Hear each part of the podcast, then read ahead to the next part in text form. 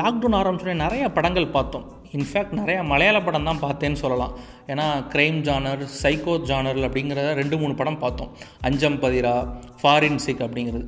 ஆனால் இப்போ நான் சொல்ல போகிற படத்தை ஏன்டா முதலே பார்க்கலன்னு எனக்கு நிறைய ஒரு கில்ட்டி ஃபீல் இருக்குது அப்படி என்னடா படம் அப்படின்னா இந்த ரிவ்யூவை தொடர்ந்து கேளுங்க. என் மக்களுக்கு வணக்கம். சம்பவம் பை அஸ்வர் கேட்டுக்கிட்டு இருக்கீங்க. அதாவது பத்து கல்பனாக்கள் அப்படிங்கிறதான் படத்தோட டைட்டில் டூ தௌசண்ட் சிக்ஸ்டீன்லேயே இந்த படம் வந்துருச்சு. ஏன் இந்த படத்தை நான் முதலே பார்க்கலன்னு சொன்னேன்னா கிட்டத்தட்ட நான் பார்த்த க்ரைம் ஜானர்ஸ் இந்த மாதிரி சைக்கோபாத் ஜானர்ஸ் இது கொஞ்சம் வித்தியாசமான படம்.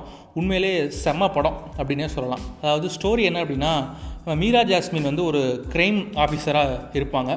ரிட்டையர்ட் ஆகி அதுக்கப்புறம் அதுக்கப்புறம் வர்ற ஆஸ்பைரிங் அந்த க்ரைம் ஆஃபீஸர்ஸ்க்கெலாம் ஒரு ஸ்பீச் கொடுக்குறதுக்காண்டி ஒரு ஹாலில் வந்து தன்னோட எக்ஸ்பீரியன்ஸை வந்து ஷேர் பண்ணுவாங்க. அதாவது நான் ஒரு சால்வ் பண்ண முடியாத ஒரு கேஸை என்னோடய லைஃப் எக்ஸ்பீரியன்ஸ்லாம் இது வரைக்கும் பார்த்ததே இல்லை அப்படின்ட்டு தான் கதையை ஸ்டார்ட் பண்ணுவாங்க. அவங்க சொல்கிற ஸ்டோரி என்னென்னா ஒரு ஃபா ஃபாரஸ்ட் ஆஃபீஸர் இருப்பார். அவருக்கு வந்து ஒரு பையன் இருப்பாங்க.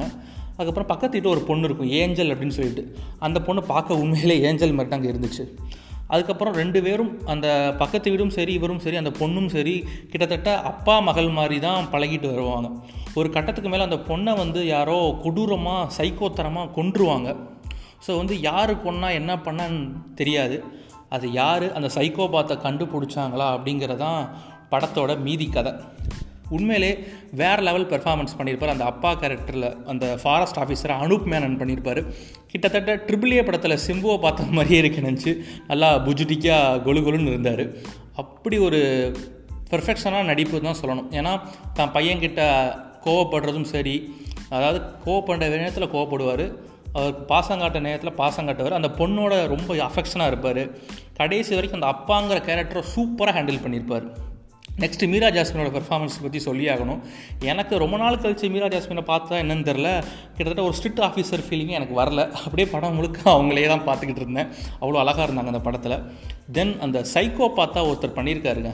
பிரசாந்த் நாராயணன் அப்படின்னு சொல்லிட்டு. அவர் யார் அப்படின்னா நெடுஞ்சாலை படத்தில் ஒரு போலீஸ் வில்லனாக வருவார் தெரியுமா? அவர் தான் உண்மையிலே மிரட்டி எடுத்திருக்காரு. ஒரு கட்டத்துக்கு மேலே நம்மளே கட்டை எடுத்து அடிக்கணும் போல தோணும். ஏன்னா அவ்வளோ இரிட்டேட்டிங் ஃபேஸை காட்டியிருப்பார். படம் ஃபுல்லாக அதாவது கதை படி பார்த்தீங்கன்னா ஃபஸ்ட்டு ஒரு ஸ்டோரி டெல்லிங் காம்படிஷன் மாதிரி கதை ஆரம்பிக்கும்.